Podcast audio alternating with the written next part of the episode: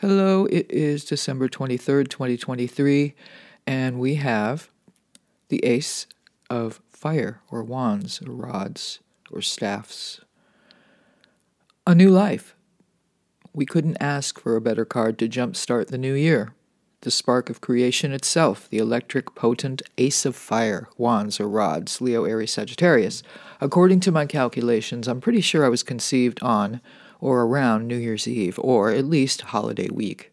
Happy New Year! Of course, I had to ask Google how many babies are conceived on New Year's Eve, and the word was enormous. so, an enormous number of babies apparently will be conceived this New Year's Eve, and that's our holiday public service announcement for 2022. Or send us pictures of babies' first Halloween next fall. The wand or rod itself looks like a rod in a strand of DNA the straight wand vertically, the numeral 1. This is the card of all things biological and chemical, including organic, natural, biological functions and undeniable chemistry between humans. This card is so energized that the wand or staff held upright by the universal sky hand of the tarot, as it is being presented to us, actually radiates the term glow up would apply to this card of a new career, a relationship, or creative endeavor, or even a new place to live. The suit of fire is the suit of the traveler, the adventurer, the pioneer. Divine inspiration. The William Blake Tarot of the creative imagination illustrates and interprets the suit of wands as the suit of poetry. This is a most desirable card for artists, singers, rappers, and creatives of multimedia, of all types, nothing being more valuable than imagination and the next idea. Blake's ace is heavy with rich, deep spiritual sexuality. Being seduced by your muse is how the Ace of Wands is described in the text from the Creative Imagination website.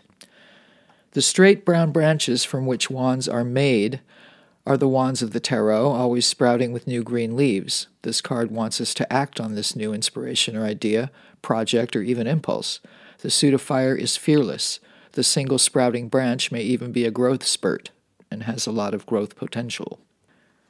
This ace reminds me of a Roman candle or sparklers. Optimistic, fired up, energized, and inspired is the ace of fire. You may be inspired to start a new healthy habit, or off to a good start at least. The wands would travel to the end of the earth for inspiration. This is the suit of the visionary. I recently saw a documentary on the legendary Arctic explorer Admiral Byrd recently, who apparently flew into a big hole in the earth and did discover an entire civilization down there. I'm personally not worried about nukes because whether inter, extra, or uncharted as of yet, they are obviously the adults in the room at this point and won't let that happen.